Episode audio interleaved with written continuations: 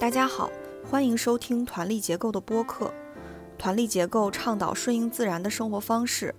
我们将围绕每个节气，邀请一线生态农人、返乡青年、可持续生活实践者等作为嘉宾，来一起分享对于节气、物候、传统的观察与思考。我们先轮流自我介绍一下。大家好，我是于刚，目前住在浙江嘉兴的一个村子里面，主要是做一个家庭农场，然后主要是做蚕丝被和杭白菊。我是杜月，目前和一个小伙伴一起在威海的一个乡村生活。大家好，我是月丽，我在深圳，我在做梧桐农市集，我们希望传递一些自然健康环保的可持续生活理念，希望链接到有相同理念的摊主和集友们，一起来共创美好而丰盛的可持续生活。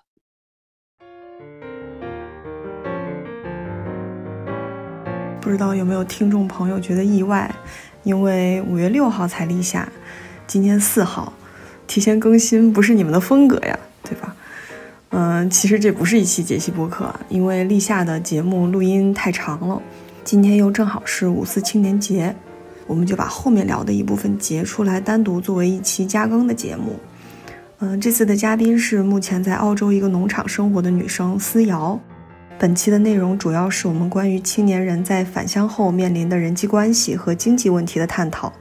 也欢迎大家在后天收听我们立夏节气的播客节目，到时候会有更多关于农业和自然观察的分享。请思瑶跟大家自我介绍一下吧。Hello， 大家好，我是思瑶，然后之前在三生谷土团坊那个工作坊的时候遇到奇文，然后因为奇文这样认识杜音。我之前呢在东北长大的，然后后来跑到新加坡生活了8年，然后在新加坡生活的时候开始产生了对这个气候变化呀，然后食品安全一些问题的思考吧，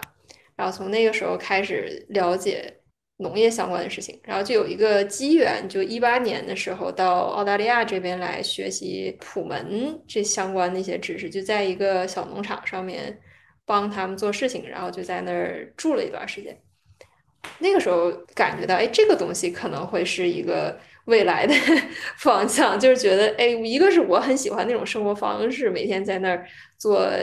地里的活儿，然后跟大家在一起有个社群；另一方面，我觉得，可能这种方式它比较可持续啊，能解答我那些疑问，对于人类未来发展方向的疑问啊。然后从那个时候开始，我就想要回归土地啊。然后刚开始我在新加坡也尝试回归土地，但是新加坡这个地方就是已经完全城市化了，然后它又特别小，所以它没有什么地可以用来做农业。但是它有一些城市内的小农园啊，教育性质的一些小农园，我去做志愿者什么的。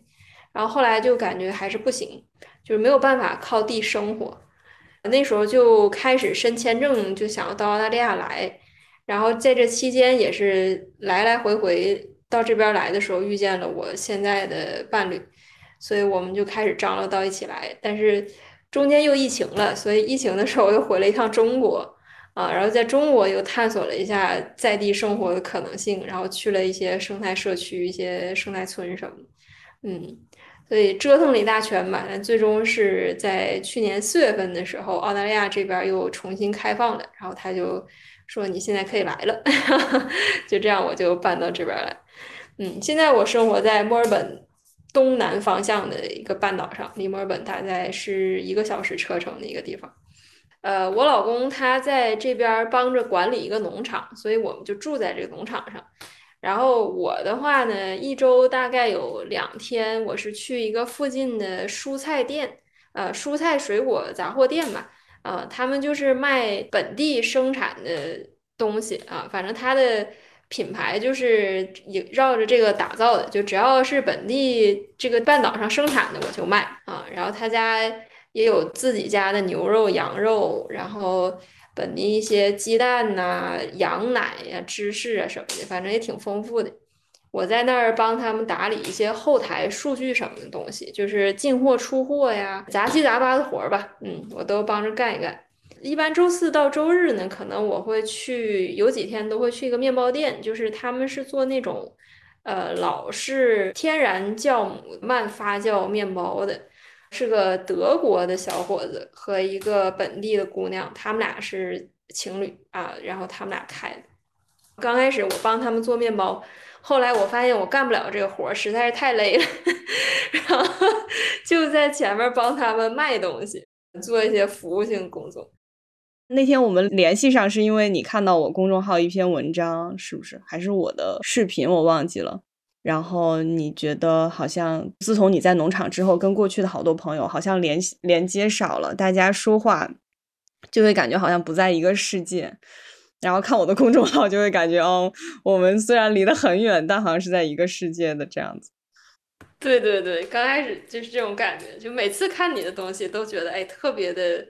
有联系感，就特别的有关啊。比如那时候你发了一个讲你们家怎么改造房子的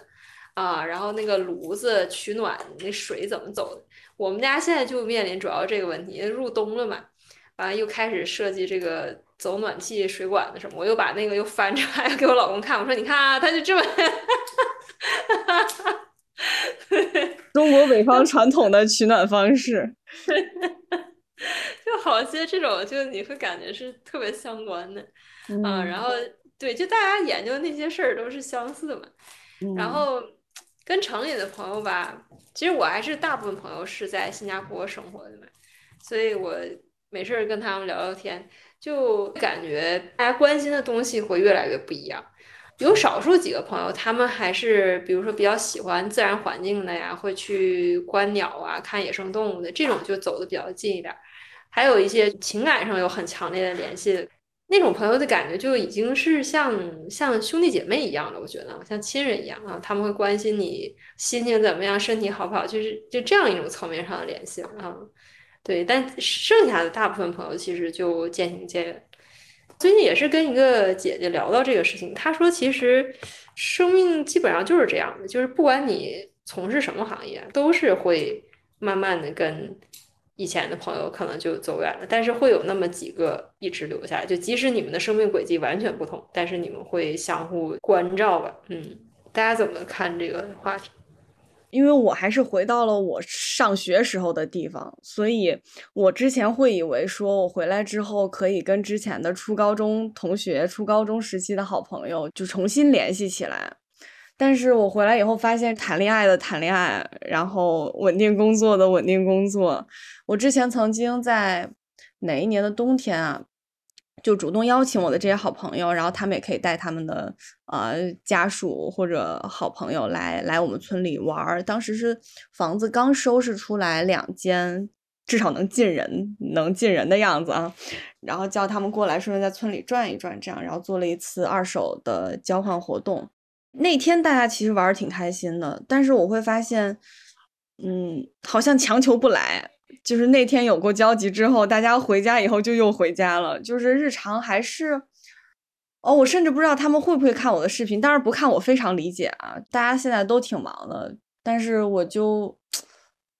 一直来说就是一个社交上很被动的人。我曾经有一段时间会有一个念头，觉得好像要联系一下之前的这些朋友，因为好像在威海也没有什么其他的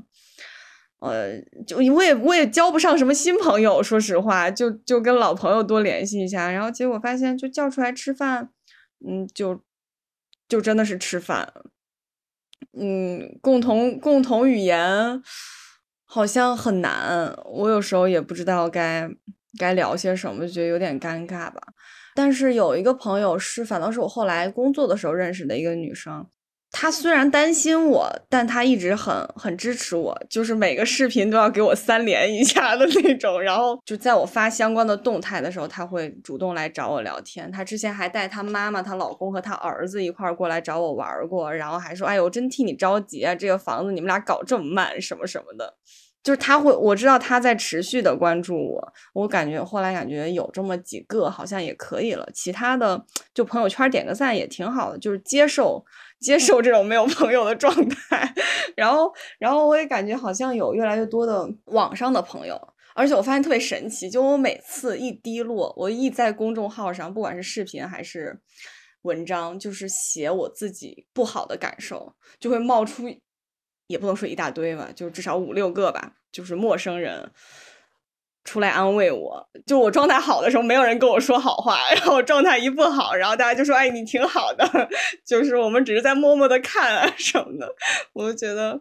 挺感动的吧。就是好像就是大家也算网友，就我从来不觉得关注我的人算粉丝或者什么的，因为关注的人也并不多。我感觉能看下来的真的就算朋友了，因为就是我身边的朋友能看下来的都不多，说实话是这样。然后每次他们留言我都会觉得特别高兴。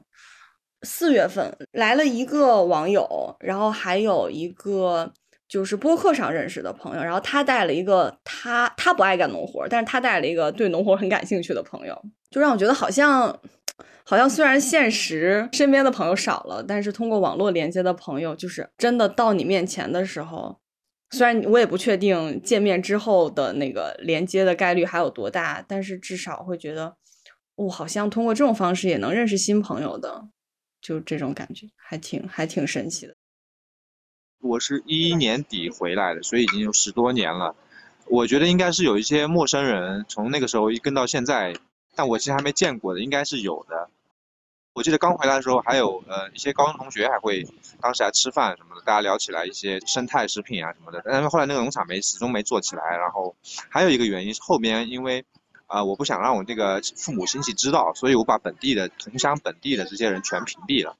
我现在就最常联系的只有我一个高中同学，他在我们这里的银行，然后他一直想要种地，然后呢一直也很犹豫。然后我们家的这个杭白菊那个苗是从他家17年从他家拿的，其实就只有这一个是非常的紧密的，更多是这个网络上的，像各种不同的网络。我发现，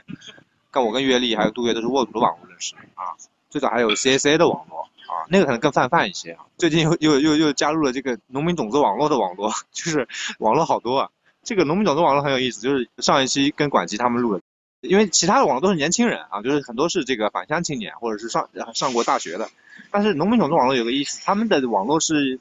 真农民啊，就是在西部的少数民族，通常比我要高1倍。本来以为跟他们没什么好聊的，或者说不知道怎么聊什么，就是说，但是我最近去了一趟云南，就农民种子网络西部的一些村落，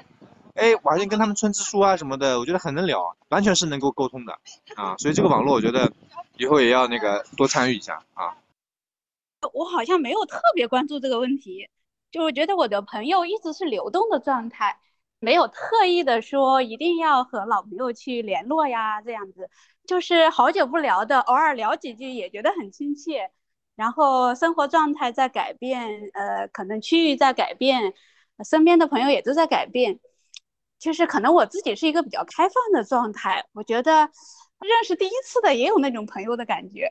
有时候不认识在微信上聊几句也觉得是朋友。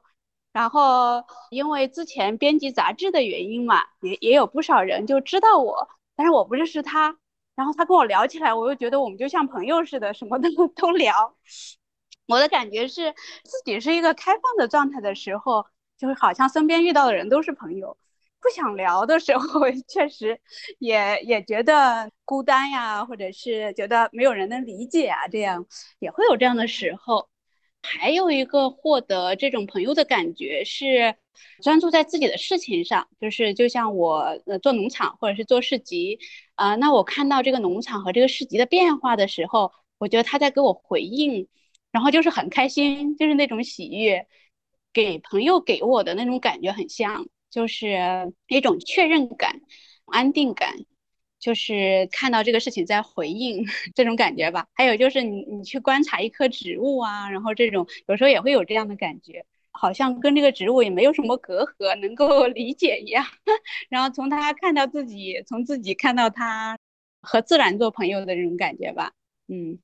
还有就是刚刚于刚提到的那个，就是我们的网络，觉得也是很重要的，给到自己那种支持感和安定感的一个来源。就是就像我们之前的沃土的农友网络其实也是这种，就是大家有类似的问题的时候，一说出来就能感受到那种共鸣，或者是相互支招，然后这种感觉。就现在这个时代感觉到很多的连接就是这种流动的，有的时候也不是地域性质的，就是那种社区感越来越变成是一种若有若无的那种社区感了。我觉得阅历是很开放的状态，对，能量是对很温暖的，就是听到他声音也是那种感觉。我觉得我还比较幸运的是，我来这边之后，就我工作环境里面认识的人都是志同道合的人啊，所以我现在觉得其实我本地最主要的朋友是我的同事们啊，就我菜店的同事们，就是面包店那边也是，就反正会在这种店里面工作的人，他们都是至少一定程度上他是关心土地和食物的，然后他是想要建立本地的这种食品和人的这种联系，所以我就感觉特别幸运吧，就经由这个平台，反正认识了一些本地的朋友，可能在国内相对会困难一点，就可能你在村里面很难遇到年轻人或者是有同样的志向的人对对，我之前在国内也有这种感觉，感觉村里还是会有点远，是不是就好像离城离很多人都远那种感觉。我就经常觉得不知道，就有种没有奔头的感觉，我不知道我要朝向哪儿。虽然说好像我现在已经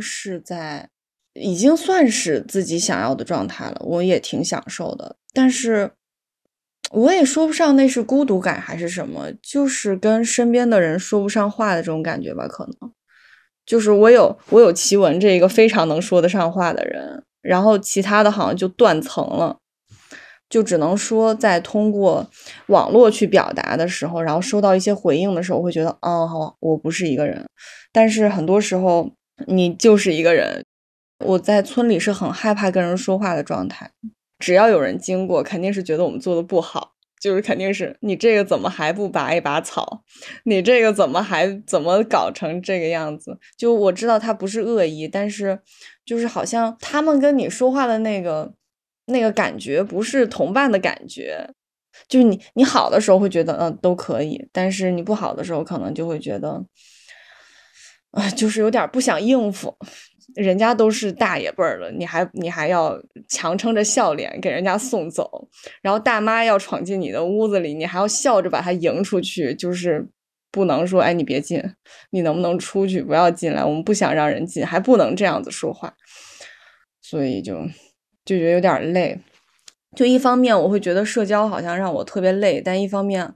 就不社交其实我又挺难受的，所以现在做视频写东西反倒成了一个出口吧，就是有了一个东西发出去，或者包括跟你们录播客都会让我觉得有一些能聊得上的人说话，就随便聊点什么，我都觉得挺放松挺舒服的。我觉得这个部分其实是很重要的部分，很有必要的，就是之前不是什么哈佛大学做了一个调研，就是研究人如何能健康长寿幸福感高，然后追踪了人好几十年，最后得出的结论就是健康长寿幸福感高活到100来岁的人都是那种就是有丰富的联系的人，就是他的情感爱的联系是很丰富的。我去年刚搬到澳洲来的时候就面临跟你一样的感受，就是虽然我在弄地吧，好像是我终于生活到土地上了，我终于到了这一步，但实际上我每天状态非常的焦虑，然后很孤独，对，然后感觉自己是孤立无援的那种感觉，然后又拔草又种啥不长，所以那个时候状况很不好，对。然后我觉得整个这个事情产生了转机，就是在去年夏天，然后我开始到这菜店上班的时候开始。就突然一下我觉得我整个人都活过来了啊，就是那种感觉。然后我就意识到原来这个东西这么重要，就是你有同伴的那个感觉那么重要。虽然可能我当时一周只去那里一天啊，然后就是去卖菜这样的但是你就感觉我跟一些相关的人在一起啊，本地的人在一起，就说一说日常闲话啊，对，然后问问他们什么家里的事儿啊，什么他们怎么清洁他们的浴室的呀，就是在这种事情上就会得到一些帮助，对，就感觉这个很重要。然后从那个时候开始，我就有意识的想要建立更多的本地联系，然后我就去很多不同的小农场去说，我给你们做志愿者呀，然后就为了认识他们，跟他们聊一聊，就反正就发现，哎，这附近有什么志同道合的人，就去跟他们凑合。然后就凑合着，反正就是经人介绍，然后又在那个面包店又找了一份兼职的工作，所以后来就比较稳定是在这两个群体里面。然后中间我还尝试过去那个本地那种二手店去做志愿者，就是他这边有那种二手商铺，然后会收家里人东西，卖了钱再捐给慈善机构那种。然后那个二手店就基本上全是老太太在经营啊，都可能都70、80岁了那个老奶奶。啊，然后特别的精神矍铄，一天在店里头。刚开始我找不到人玩嘛，我就去那二手店，我说我要来你们这儿。然后那个老奶奶应该年纪最大的，就快90岁了。她走上来就摸摸我的脸，你知道吗？说你看你这年轻的小脸蛋儿，然后说你要来跟我们老太婆玩啊。就超可爱的，你知道吗？然后我真的跟他们就是待了一段时间，我觉得就甚至于那个事情都是一个很大的转机。就虽然我跟他们非常不一样，他们也不关心什么农业什么啊，他们就说他们的事儿，但是我跟他们在一起的时候，会感觉到那种能量流动，他们会照顾你呀。给你什么冲咖啡，请你吃蛋糕啊什么的，然后听你说一说家里这些事儿啊，然后比如说我要去看大夫，我可能问问他们有没有推荐呢、本地的医生什么的，对，就甚至这个都让我觉得很好，就是给了我很大的能量，可能是信心吧，然后就跟本地人打交道的信心。然后从那个地方我才开始找工作的，不然我来了，其实前半年我都没有找工作，就是我好像有一种恐惧感还是什么。对，所以这个本地连接，至少我的体验是，就是还是要花时间和精力在这上面，不能一直闭起门来搞我自己家的事情。我就是属于闭起门来搞自己家的事情，我倒特别希望我附近有这种，但是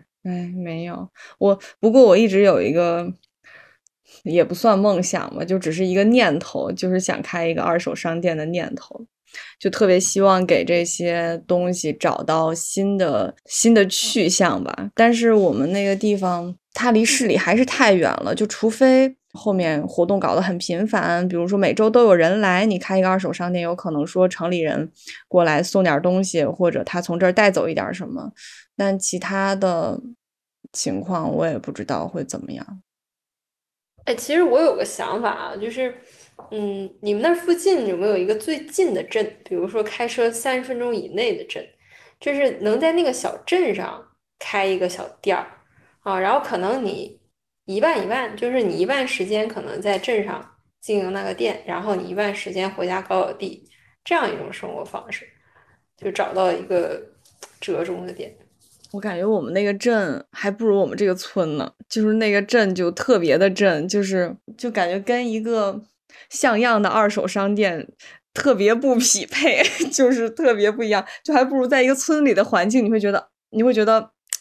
就是很特别，这个店就是它是有你的特色在的。而且我们村其实有一个优势，是因为有一个开发公司已经在那儿做了民宿和超市了，就只是之前因为疫情的原因客流量并不大，但是他们这个五一开始就有在尝试做一些就亲子的活动了，就这个开发公司的老板他有联系他的朋友做一些亲子的，然后跟自然相关的活动。我感觉当妈妈的人啊，做这种亲子的活动就特别合适，就跟我们年轻人做的感觉不一样。我不知道为什么，我感觉妈妈跟没当妈妈就是两个群体，就他们跟孩子之间的那种互动的感觉是跟我们完全不一样的。他一开始4月份吧，有一次找我做活动，就说威海一个小学的家长委员会的主任联系到他们动不动就是组织孩子和家长去活动出去活动，然后就说想来村子里看看，然后那个总经理就联系我，结果当时我的时间不合适，然后他就联系了他的这个朋友，就当妈妈了这个朋友，然后结果他自己带着孩子，然后那个老师带着孩子，就感觉已经成队伍了，就是学校来多少人已经不重要了，就是虽然那次学校来的人不多吧，但是也挺开心的。然后这次五一他们也有尝试做活动，也不收费，就是村里有好多大姨很会做的嘛哈，他们之前有联系的，比如做包子呀做什么的，他们可以提前联系，然后定发生的费用就 AA。 这些孩子和家长来参加活动呢，只需要带自己闲置的书，就是他们希望能在村里就做一个，不说图书馆吧，至少一个小书架，这种事情有一个开始就挺好的，哪怕一开始没赚钱了，但是带来了一些人气。那你可以参与一下嘛，就给他们打个下手啊，就是帮忙这样。就是我就特别打怵，我不知道为什么，我真的说不清楚，就好像觉得跟人打交道特别麻烦。对，刚开始可能是有点阻碍，我感觉第一下是你得推一下，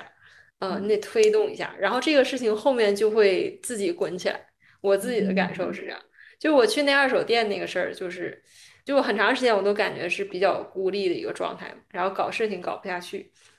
没什么能量，弄地也是弄一天停两天那种。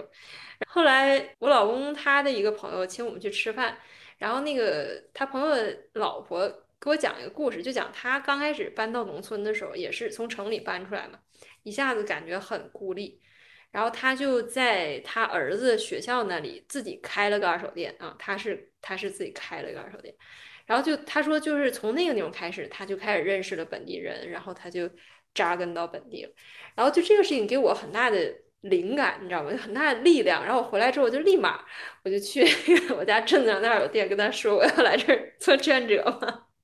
对，就是我感觉刚开始那一下就是不管从哪个地方撬动的吧，反正你得推一下，然后这个事儿就往后就会越来越顺。包括我去那菜店开始上班之后，我就了解到啊，原来本地有这么多小农场，然后就去那小农场跟他们聊，然后那小农场的人介绍我去这儿去。对，反正对，经历了一番折腾啊。对，我觉得就是刚开始怎么撬动那个点是比较重要的，之后你就可以放手了，你就可以顺着飘。嗯。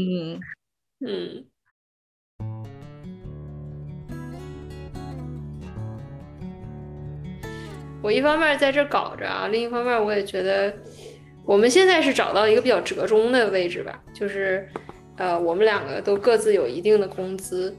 啊，虽然不多，但是也维系日常生活没有问题了。然后因为他这个工作的缘故，我们又获得了对土地的一定的这个使用和参与的权利，这个是最理想的，应该说。然后这个房子我们不交房租的，因为现在澳洲房租其实也非常贵，就感觉这个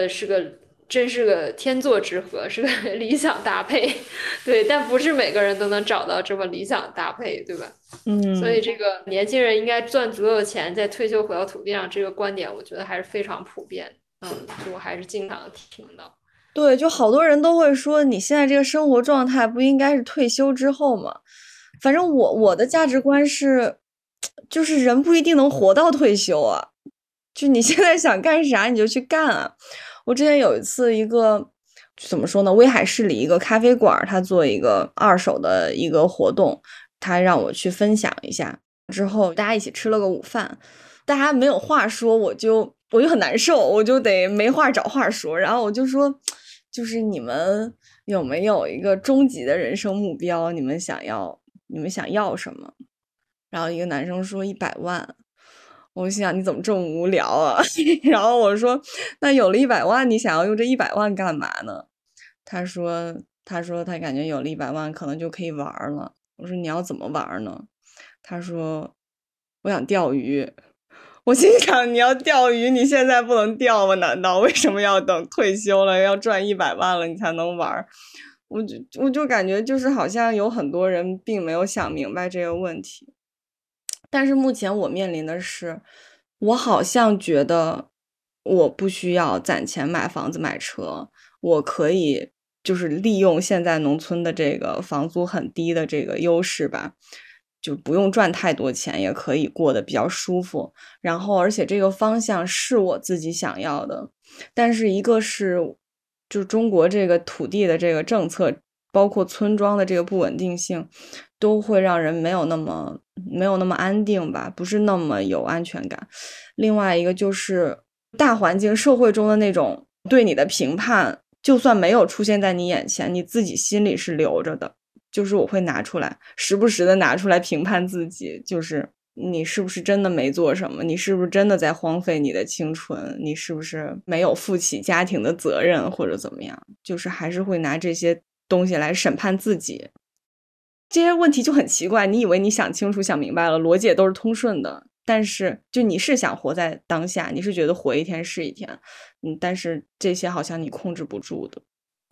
我也会有这样担忧，我会想说，那我爸妈老了，比如他们生病了怎么办？然后我这还有一个在国外的问题，你知道吗？我会想说，他们离我这么远，我到时候怎么能照顾上他们？如果他们不愿意搬到澳洲来生活，那对他们这个养老的问题，它是一个问题啊！我到时候要怎么办？对，我有时候也会想这个问题，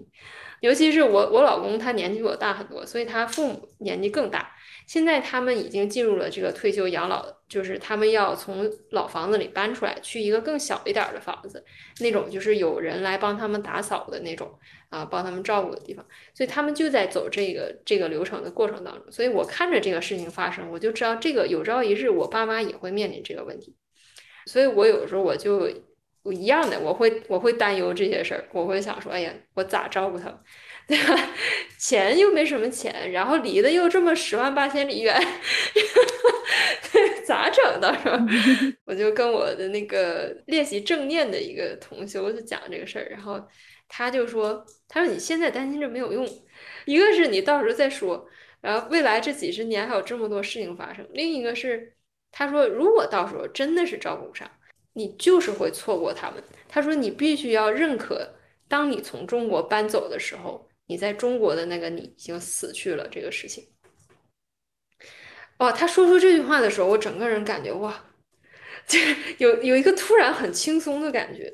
虽然听起来有点可怕，但实际上确实是这么回事儿。他说你当时既然决定走了，你既然决定离开你的父母，找你老公去过这样一种生活，你就要想好这些事情是会变得麻烦的，所以你就不用再去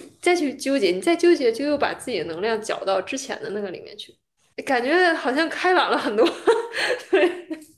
就到时候再说嘛，这几十年谁知道发生啥事呢？对。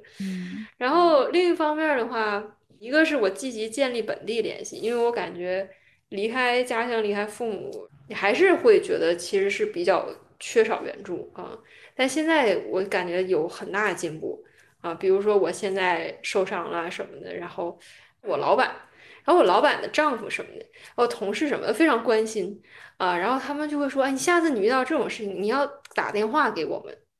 就是我不会想到，我除非说啊我要请假，所以我要给那个管事儿的人打个电话，但他们的意思不是这样的，他们说就是你出了事情嘛，你需要人，需要朋友支持你嘛。但是你又一个人在外头，又没有家里人，他说这个时候你就要打电话给我们。我就好感动啊，你知道吗？就听到这样的话。对。然后钱这个事情我也会担心，我没事就在那算计啊，看看我们钱的情况，但我发现其实还行啊，收支还没有说过不下去。然后我就问老公嘛，我说就咱俩现在这点钱啥时候能买上地呀？对，我说将来我爸妈要搬过来，我们还得给他买个房，啥时候能买上房？然后我老公说啥？他说你靠一个工薪，对吧？你打工赚点钱是不可能买上地，是不可能买上房的。他说你就不要想了。你老公就不焦虑这些事情是吗？他一点都不焦虑啊！哎呀，他可真的是厉害。我想着可能还是他从家里得到的支持很强烈吧。他父母这么多年其实很支持他，然后他没有远走，他一直在他父母身边。我觉得这种就是好像脐带没有断，而我这种就是那个跟母亲的联系、跟祖先的联系早早被割断了那种啊，所以就一直会觉得自己是孤立无援啊，会担心很多很多事情。但它不会，它很稳定，它一直就起，就是我觉得它底层是有安全感，底层就是很稳定，可能就是他跟他母亲的联系是很紧密的，然后跟家里的联系很紧密的，这个很重要，但这个也强求不了，就是对像我这种人，就是飘着了就肯定要越飘越远了，对，担心钱这个事儿。然后后来我就想嘛，那怎么办？我说那个早晚有一天啊，我们得自己有个买卖，就是要想成为有钱人，必须得有个生意。所以我就寻思着，目前是这个状态，就是咱们两个反正过个不错的生活就行了啊。然后过几年，等到我可能我身份换了，就是我成为这儿公民了，事情就都会变容易，包括税啊什么一些方面事情变容易。我们那个时候就可能开始搞个小生意，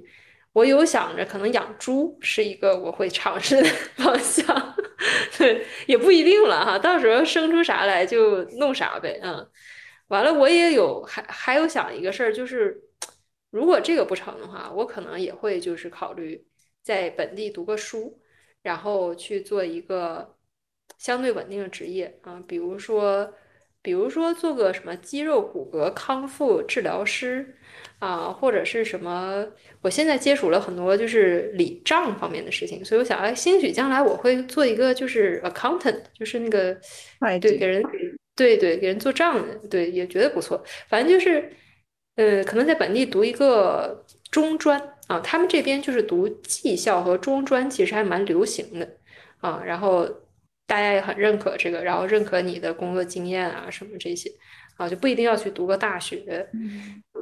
对，所以就将来可能还是会有一些其他的方式去参与，我觉得还是参与，就是要多参与到社会生活当中去，就是你在哪个地方你还是得伸出去一些，我觉得其实工作是我的一个方式，就是去参与，就是因为我尝试了那几个月想搞家里的事情，我觉得我要把地弄起来，但是我发现我进展非常的慢，因为我的情绪内耗非常严重，然后我得不到支持，整个人的感觉是比较匮乏的。比如说我要去买个东西吧，我也会算计，比如家里要弄地你要买工具啊，那买工具很贵，这边的工具非常贵，买个锹要几十澳币，就上百元的那种，就你就接受不了，你就觉得为什么一个锹这么贵？对，但你没有锹你怎么弄地？早知道从中国带了。对，所以就遇到很多这样的卡点，我就觉得我步步都卡住，不知道为什么。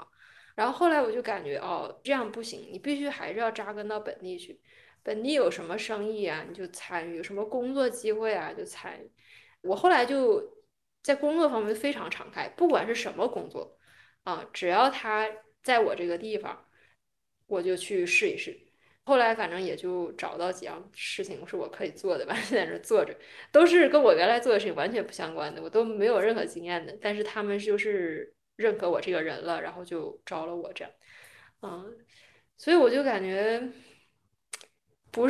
可能不是说你要赚大钱然后买地然后回归土地，这只是一种路吧，但像我们这种人就是已经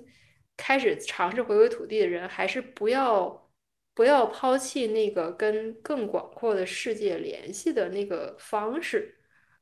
就不要拒绝比如说工作的机会，或者是做一个什么你在线上可以经营的生意啊或者什么，我觉得这种流动它就是一种能量，一种滋养。是的，就我们不是有一个小商店嘛，就是卖奇闻做的一些点心什么的，其实通过那个也收到了很多支持，就大家的好评会让我们非常就是你说的那种流通感嘛，它不过我们目前的触角比较少，这个算一个吧，就是收到大家好评的时候就是有一种创造了价值的感觉，就是对，你为别人提供了一个他需要的服务，就这种感觉其实是就可能每个社会人都很需要的吧。对，就是人是社群动物嘛，就是不能没有社群。我那个就给我建议那个同修啊，他是一个挺有意思的人，他是新加坡人，他在城里长大，然后在那里读书工作，后来他也是突然转行务农了，他去马来西亚搞了一点地，因为新加坡没有地嘛，然后在马来西亚种菜，然后他现在基本上就生活在马来西亚。他说什么话我就很能理解，因为我们是同频的人。他说你去走到一个土地上，你看着它，你就知道每一片土地它内在的梦想都是要成为繁茂的森林。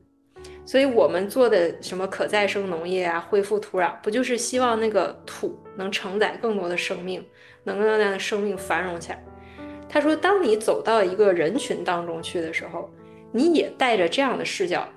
你要看这一群人，不管他们是什么样的人，不管他们跟你多么不同，你要知道每一个人群他内在的梦想都是要成为一个有爱的社群。然后你问自己说，我在这个地方能做什么，能提供什么服务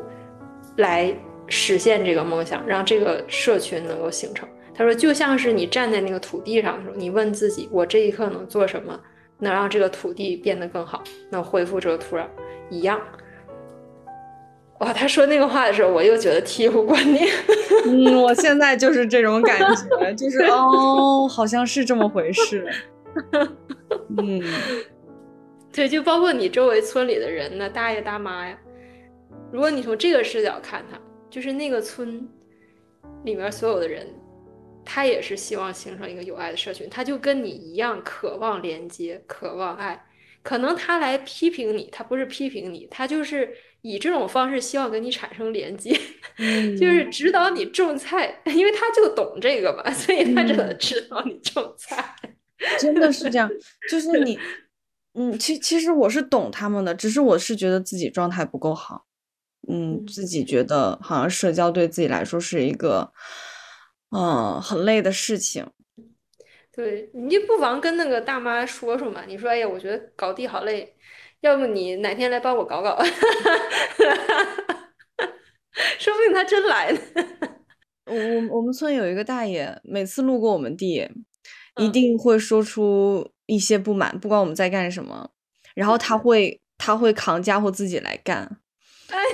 他有一次是直接回家扛了他的锄头，后来第二次是我回家帮他拿了我们的锄头，然后就种完了。对呀，这不就是一种对你接受爱的方式？对，是的。就虽然他说话不好听啊，但是干是干了的。就而且确实我能感受到农村的这些不叫留守父母，叫什么来的，孤寡老人啊，孤寡老人，就是就他们其实他们为了解闷儿可以干任何事，就村里发生点屁大的事情大家都要来凑热闹，就你可想而知他们是多么的无聊，就是这种感觉，渴望交集。对，就是需要被认同、被看见、被听见，这样。你带他们玩嘛？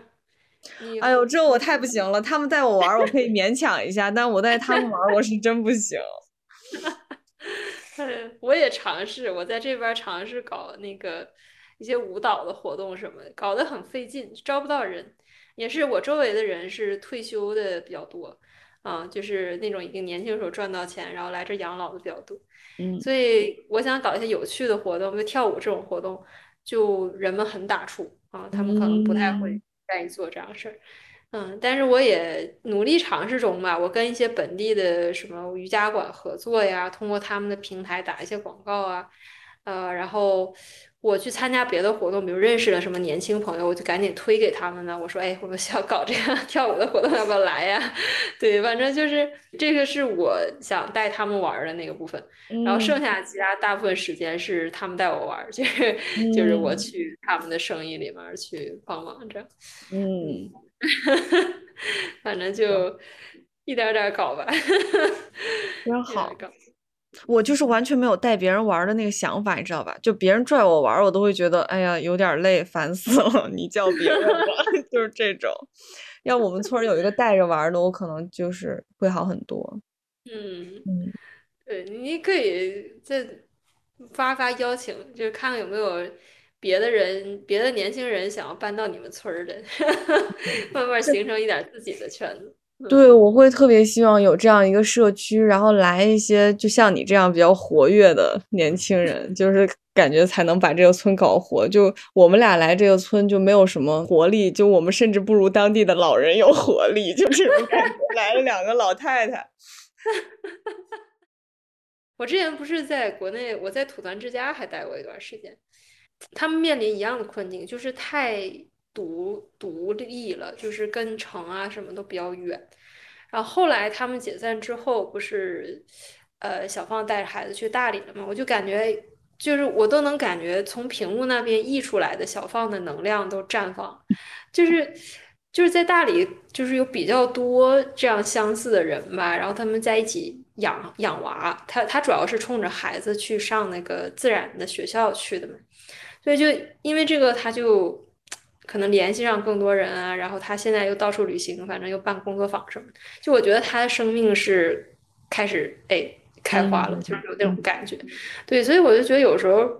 也不能太执念，不能守着那一块地方。虽然说你想把那个地方就是变成森林，但如果他现在真的太分离了，于这个人的心理健康而言是不好的，所以他还是要出去啊，他要去有他的同伴的地方才行。真的，对，所以你也可以考虑考虑，就可能一年当中你花一点时间去走走，去一些别的生态社群啊，然后去别的地方看看一些别的机会啊，就也得想这些。希文属于他是有那根弦儿，他是很想，他是保持着好奇心的，就是我想去那儿看看，想去这儿看看，但是他会心疼钱，他会觉得哎呀，好像没赚什么钱，哎呀，我还没有给我妈什么钱之类的，他会这样。但是我是没有什么好奇心，我是觉得都那样吧，就是无所谓了。但其实每次我走出去的时候，是会觉得不一样的。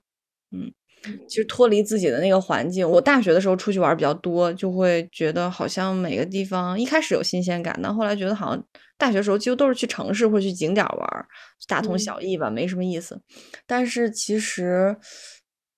每个社区来讲，特别是生态社区，它跟那个核心人物的那个感觉是有非常密切的关系的，所以它这个社区其实是有很重的那个人的特质的，所以应该会很不一样。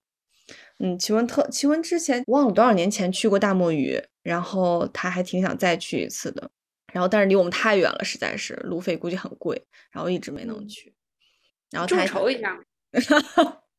你不是有公众号吗？众筹我倒没有想过。对，那接受帮助啊，就是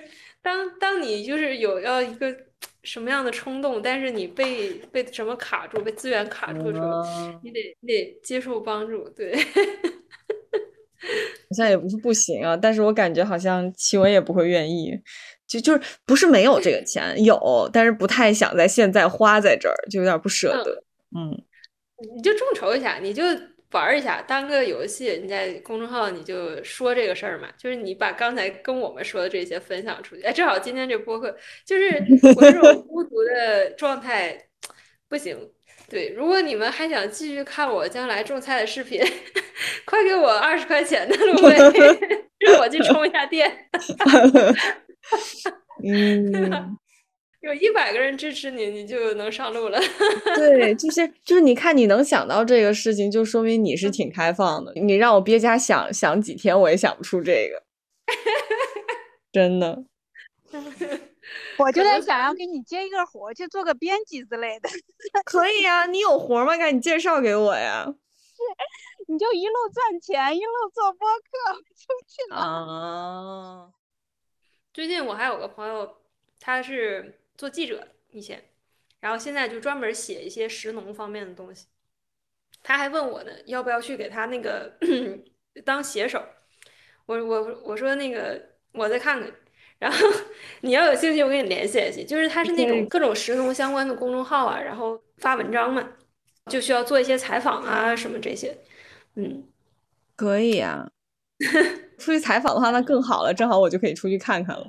对啊，都月可以做这个事情的。原来我们那个杂志的采访啊编辑啊都是都月在做。对，这些我可以来活了。安排这就安排上。好好，太好了，谢谢，没想到给我找到事儿干了，这期没有白录。可能这才是重点。对对对，录到最后终于有一个结果了。连接的力量，早知道谁能想到跟你聊天能找着事儿啊？是吧？对呀，离个10万8千里。对，你说那个朋友是在中国的朋友吗？嗯，他现在回国了，之前也在国外走了挺多年，然后现在在国内。嗯，他可能要搬去深圳，他们全家。嗯，哦，那在月丽那里。哦，月丽在深圳。哎呀，太好了，就介绍你们认识，不然他刚去也是急于想要跟本地对，正好那个屋顶菜园也是，应该也是他感兴趣的领域。对对对，他带小朋友，以前在美国他就带小朋友种菜啥的。嗯，来，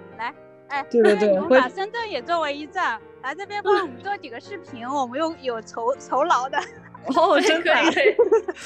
可以，我现在做视频还比较熟练。嗯，好呀，我天啊，感觉像是我的那个什么求职播客。你这不就开花了吗？你这遍地开花。对